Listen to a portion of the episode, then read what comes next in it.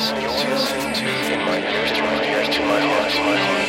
Come Alive with Pastor Mark Martinez.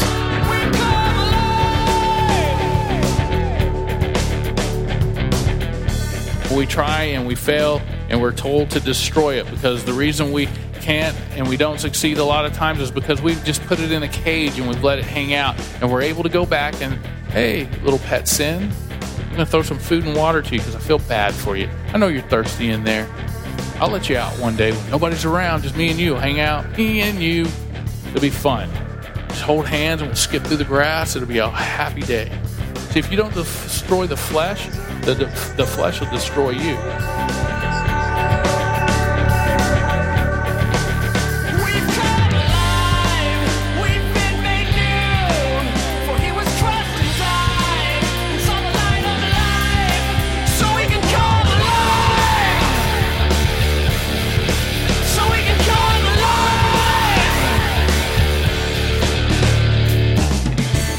Cling to our sins, we are playing a dangerous game.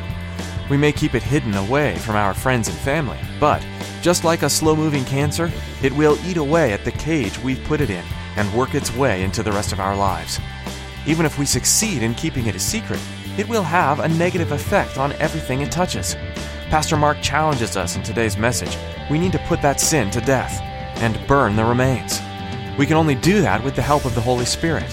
When we bring that dark cancer before the Lord, He will help us completely eradicate it from our lives. Well, let's join Pastor Mark in the book of 1 Samuel, chapter 15, with today's edition of Come Alive.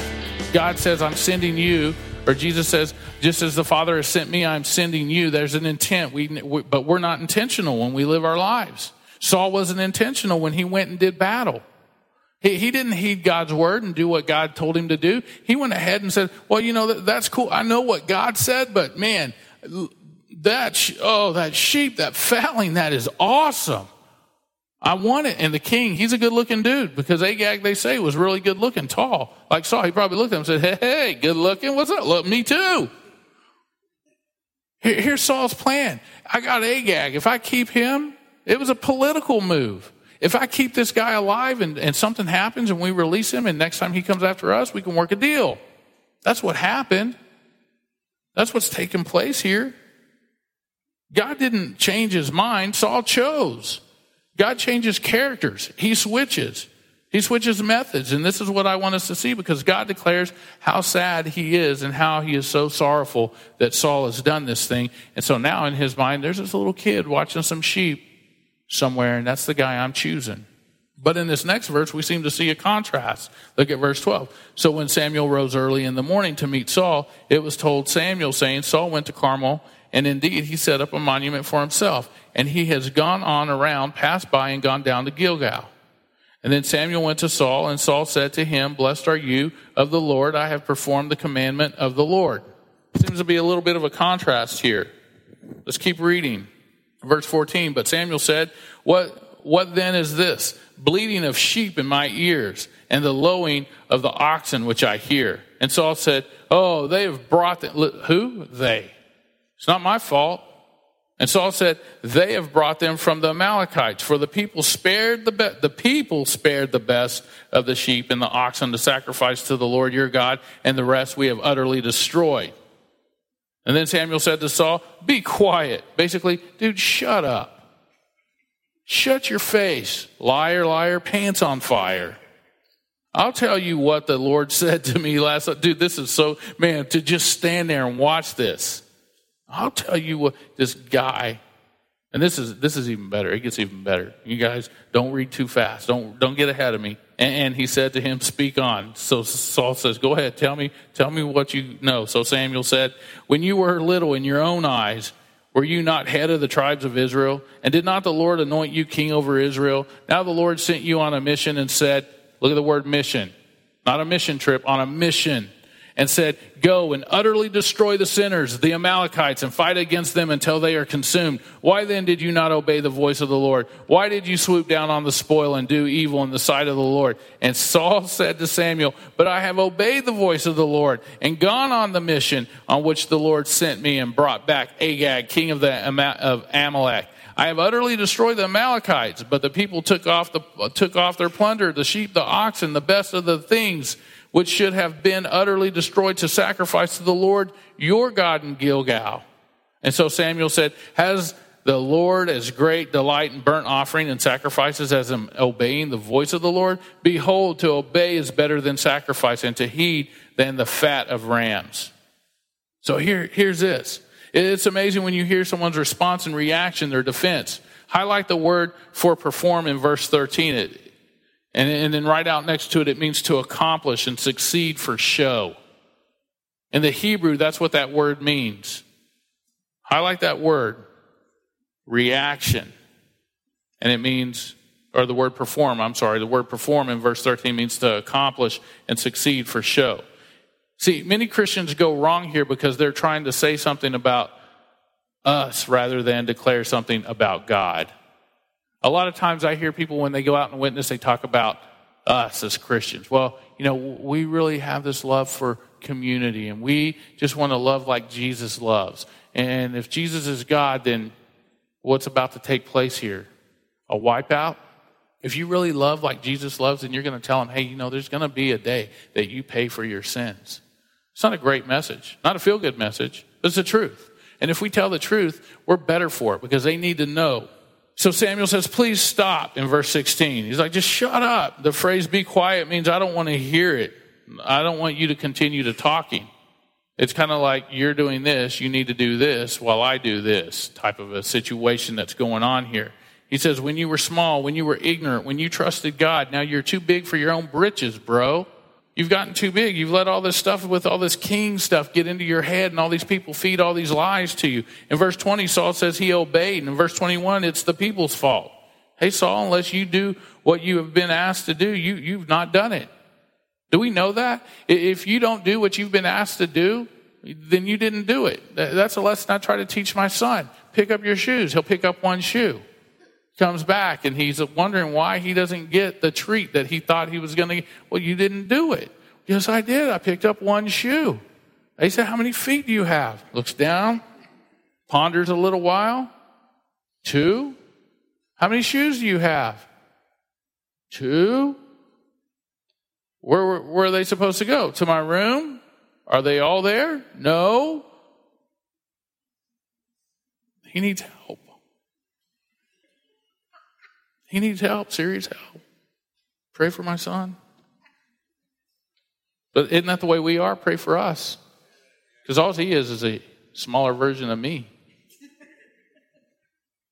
I take off my shoes, and my wife just gave up asking me to put them up.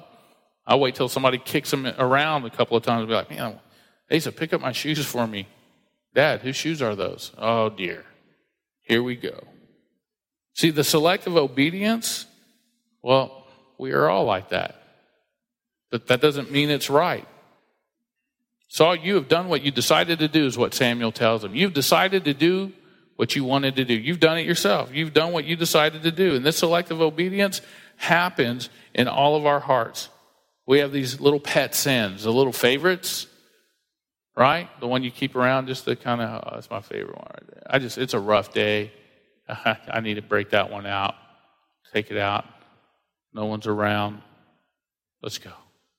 The other day I was at a friend's house, opened his refrigerator, and he's sitting there and he goes, Hey man, we're going to have Mexican food. You want a Corona? And I looked and I said, Man, I'll, and I was just joking. I go, I'll have the whole six pack. And him and his wife just looked at me and they're like, Dude, for as long as we've known you, and he's, he was one of the guys that are responsible for me uh, becoming, uh, or getting to know the Lord. He goes, for as long as we've known you, you've always said no. Why all of a sudden the change? I was like, I was just joking. He goes, we wouldn't have let you drink six anyway. And I go, would you have let me drink three? He was like, no. I go, how about two? He's like, no. I go, what about one? He goes, "Mm, no. I go, why'd you offer? He goes, we just like to see what you're going to say. And he goes, we know you're not serious. But I started thinking, who would know? I'm with my two buddies. Nobody would know. Just me and them. They don't know you, and they wouldn't have ratted me out. Nobody would have known. But I didn't. I didn't want one. I looked at it and I was like, I remember how those used to feel on my tongue, but I didn't want one. Because I remember what it did. Just one. Make you feel a little cool. Hey, what's up? people checking me out. I'm looking kind of cool. I'm feeling kind of cool and going to do something kind of dumb. it happens. See that selective obedience, God's saving grace, the thing that you and I, you know, need to take care. We need to take care of that saving grace. And so, you know, when, when God, you do the saving grace thing and I'll take care of the whatever thing. It's whatever. Those favorite sins. We, we tend to like, go ahead, take care of the saving grace. I'll take care of this other thing. God says, no, no, no. I'm going to take care of that thing. I'm going to take care of all these things. Not just some of them, but all of them. Lord, I want you to save me, but don't even think about telling me about finances. This thing, I'm going to give you 5% of what's left over unless I need it. Don't tell me how to live. I just want to get to heaven. Just want to get to heaven, but don't tell me how to live. If you're taking heart to this message and you hold it up against your life in the Bible here, this one, at some point you're going to go, I'm guilty. I'm guilty of selective obedience. Could you ever take a command of God and do them? Or are they filtered by feelings? Are they filtered by the moods? Are they filtered by convenience, whether or not you're going to get gain from it? Well, I mean, when God tells you to do something, what do you filter those commands through? Think about it. And, that, that's how I'll decide. That's what we do. We're like, whatever we filter that thing through, my convenience, my mood, my finances, my problem, my situation, that's how we will obey. That's how we will decide. I say, if you do this, you're wrong. Look at verse 22 through 23. Or verse 23. It says, For rebellion is, is as the sin of witchcraft. Uh oh. Anybody rebel lately? You're a bunch of witchcrafters, Wiccas. And stubbornness is as iniquity and idolatry. Because you have rejected the word of the Lord, he has also rejected you from being king. Speaking to Saul. Poor Saul. Do you really think the Lord delights in sacrifice? Well, when your heart's not in it, sacrifice is supposed to capture both your attitude and your actions. Your attitude and your actions. That's what a sacrifice is. If it costs you nothing, then it costs you nothing. It's not a sacrifice. What happens when we go to church but sleep through the service? Does that count?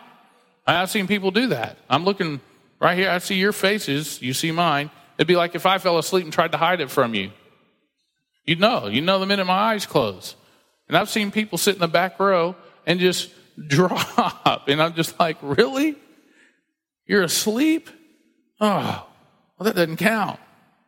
Doesn't count. You went to church, but you fell asleep. That doesn't count. Turn to Luke 18 real quick. 18 verse 10 says, Two men went up to the temple to pray, one a Pharisee and the other a tax collector. The Pharisee stood and prayed thus with himself God, I thank you that I'm not like the other men, extortioners, unjust adulterers, or even this tax collector. I fast twice a week. I give tithes of all that I possess. And the tax collector, standing afar off, would not so much as raise his eyes to heaven, but beat his breast, saying, God, be merciful to me, a sinner a sinner. See, there are those who are religiously right and relationally wrong.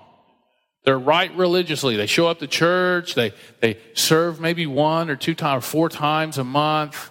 They have their quiet times. They raise their children. And, well, you know, with a Bible, we do all the right things. We say all the nice things. We don't let anyone say anything mean in our household. We got little Bible verses in the bathroom so when company comes, they know we're Christians. But we do all these things religiously, but yet we still tend to do some of these things relationally wrong because yet we disobey the Lord on certain things. It's all about attitude. Saul sets up a monument. He blames the people. He thinks, well, it'll be okay. It'll be okay. He's a forgiving God. He is. Look at verse 24. And then Saul said to Samuel, I have sinned, for I have transgressed the commandment of the Lord in your words, because I feared the people and obeyed their voice. And so, even in his confession, Saul made excuses. Uh, this dude's classic. I'm still going to make some excuses in my confession. He should have just said, Man, I blew it. I sinned. Instead, he added because, the word because. I justify why I have a sinful tendency. That's what he's doing. And when I justify, when I have a sinful tendency, I'm in trouble. I need to simply say, I've sinned. Look at verse 25. Now, therefore, please pardon my sin and return with me that I may worship the Lord. But Samuel said to Saul, I will not return with you, for you have rejected the word of the Lord, and the Lord has rejected you from being king over Israel. And Samuel turned around to go away. Saul seized the edge of his robe, and it tore. And Samuel said to him, The Lord has torn the kingdom of Israel from you today, and has given it to you, a neighbor of yours who is better than you. And also the strength of Israel will not lie nor relent, for he is not a man that he should relent. And then he said, I have sinned, yet honor me now, please, before the elders of my people and before Israel, and return with me that I may worship the Lord your God. So Samuel turned back after Saul, and Saul worshiped the Lord. Typically, if you were a king that went to battle with another kingdom, you normally would save that king and parade him around when you returned home so the people could see how great you were, to see that you were the winner. And this would speak to your power, it would speak to your strength. And Saul is saying, Come on, I'm planning on a big parade, Samuel, and I need you to be there. I want you to be part of it. And Samuel says, No way. The minute I stand alongside you, the people will think I endorse you. Who are you standing alongside? What do you stand alongside? And, and notice Saul refers to God as your God, your God. Look at verse 32. And then Samuel said, Bring Agag, the king of the Amalekites, here to me. So Agag came to him cautiously, and Agag said, Surely the bitterness of death is past. But Samuel said, As your sword has made women childless, so shall your mother be childless among women. And Samuel hacked Agag in pieces before the Lord in Gilgal. How'd you like to have that dude as your pastor? Bring your friend up here. You've been hanging out with the wrong dude. I know. I told you to quit hanging out with him. Bring him up here. We're going to take care of business right now. Speaking Samuel, he's old and pulls out like ninja moves. He's even wearing a dress. I mean, like, how manly do you feel getting hacked up by a dude wearing a skirt? Sounds heavy. Well, in Scripture, Agag and the Amalekites are a type of the flesh. Write that down. The Amalekites and Agag are a type of the flesh. So, in the same way, the Philistines are a type of the enemy, Pharaoh was a type of Satan. Certain types played out in the word that illuminate in our own heart how we're supposed to do battle. So, we're supposed to hack up the flesh, put it to death, so to speak. And Samuel does that. When the enemy attacks, we're supposed to trust in the Lord like Jonathan and David and go attack. When the flesh is trying to tear us down and weigh us down, what are we supposed to do? Well, the Bible teaches we're supposed to destroy the flesh. And yet we don't. We let the flesh tell us, oh, just as, you know, again, I'm going back to John 20, 21. Just as the Father sent me, I send you. Oh, we do such a poor job in being sent out that we actually don't go. We just kind of kick it hang out with our friends. We got other plans. Not today, Mark. Not today. Oh, you're not telling me not today. It's the Bible. It was written by God. You're just telling God, just as you're telling Jesus that. Oh, he's my Lord and Savior, but not today. I'm not going to do what you ask. The Bible teaches we're supposed to destroy the flesh. We're supposed to reckon that old man dead. We try to cage, uh, cage or control the flesh, but we can't. And when we try and we fail and we're told to destroy it because the reason we can't and we don't succeed a lot of times is because we've just put it in a cage and we've let it hang out and we're able to go back and, hey, little pet sin, I'm going to throw some food and water to you because I feel bad for you. I know you're thirsty in there. I'll let you out one day when nobody's around, just me and you. Hang out, me and you. It'll be fun. Just hold hands and we'll skip through the grass. It'll be a happy day. See, if you don't destroy the flesh, the, the flesh will destroy you. And we see this in Saul's life. Turn to 1 Samuel 31, the very, very end. I want to show you something amazing. I'm going to show you something else amazing. 1 Samuel chapter 31. Look at verse 4. Then Saul said to his armor bearer, Draw your sword Thrust me through with it, lest these uncircumcised men come and thrust me through and abuse me. But his armor bearer would not, for he was greatly afraid. Therefore, Saul took a sword and he fell on it. Some scholars suggest that Saul at this point did not die. He, he, see, he tries to take his own life and he still has no faith in God. He still has no faith in God that God can get him out of this, so he falls on his own spear and if you turn to the second book of Samuel, and here we have a report of David, and, and David asks, How did the battle go, and how do you know both Saul and Jonathan are dead? In verses 6 and 10 it says, Then the young man who told him said, as it, as it has happened by chance, and this is chapter 1 of 2 Samuel, verse 6, and says, If it happened by chance to be on Mount Gilboa, there was Saul leaning on his spear, and indeed the chariots and horsemen followed hard after him. Now, when he looked behind him, he saw me and he called to me, and I answered, Here I am. And he said to me, Who are you? So I answered him, I am an Amalekite. And he said to me again, Please stand over me and kill me, for an anguish has come upon me, but my life still remains in me. Verse 10 So I stood over him and I killed him because I was sure that he could not live after he had fallen. And I took the crown that was on his head and the bracelet that was on his arm, and I have brought them here to my Lord. Now, this is one of these captive Amalekites fighting for the Israelites. And guess who took Saul's life? An Amalekite. He didn't destroy him. The very guy he was supposed to kill, but he spared, took his life. And here's how this happens. Josephus, the historian, suggests that Agag was tall and good looking, and so Saul spared him in case there came a day when he would need Agag to spare himself. And Saul saw a tall, good looking guy, kept him in his court, and obviously it says that in, in Josephus's account that Agag had had children. And this could have been one of these children. And so that this son is the Amalekite who killed Saul. Now it's just suggested is what Josephus says. It could be true. I don't know. I don't know what sin you're keeping back and trying to cage, but let me say this kill it. Kill it today. Today is the day you need to do some killing. Kill it before it wipes you and your friends and your family out, or it causes them grief. Turn with me 500 years later to the book of Esther. The book of Esther. And you're going to see something even amazing here. Chapter 3, verse 1. Esther chapter 3, verse 1 says, After these things, King Uh, Ahasuerus promised Haman, the son of Hammedatha, uh, an Agite. Who's that? See that word? 500 years later, these guys are still around. A great grandson of Agag is trying to wipe out the entire Jewish race in the book of Esther.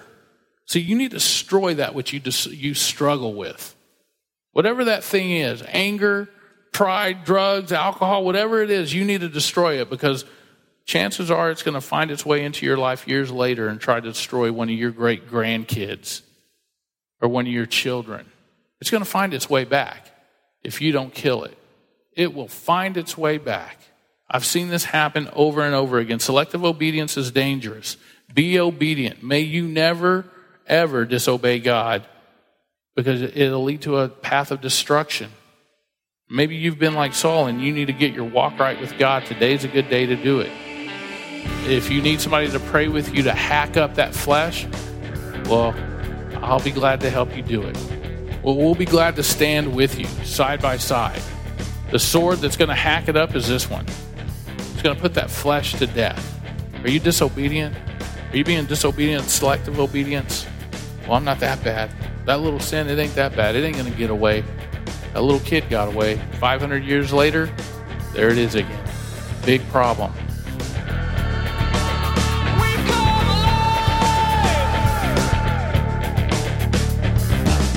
The people we meet in the book of 1 Samuel are quite the characters.